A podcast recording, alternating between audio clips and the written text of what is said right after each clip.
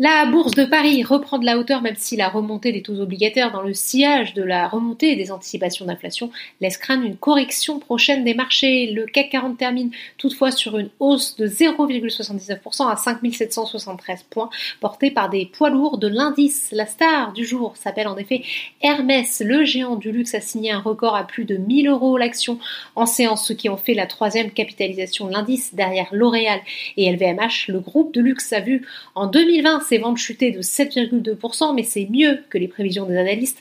L'enseigne de luxe est aussi parvenue à maintenir sa marge opérationnelle à 31% contre 34%.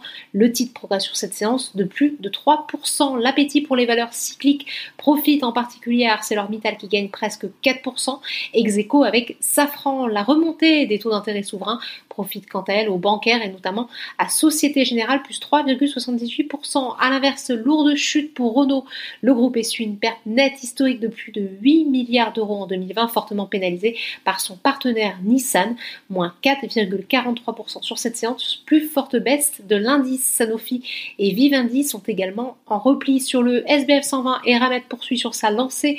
Le groupe grimpe de plus de 23% en une semaine.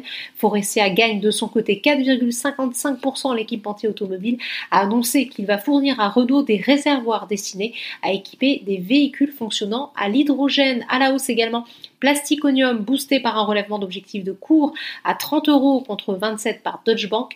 À l'inverse, GTT dégringole, grosse déception du marché. Le groupe a fait état jeudi d'un chiffre d'affaires consolidé en hausse de 37,5% à 396,4 millions d'euros en 2020. Biomérieux est de son côté pénalisé par la dégradation de Berenberg qui passe à vendre sur le titre et abaisse son objectif de cours à 110 euros contre 120 précédemment. Outre-Atlantique, après une séance hier dans le rouge, la bourse de New York remondit.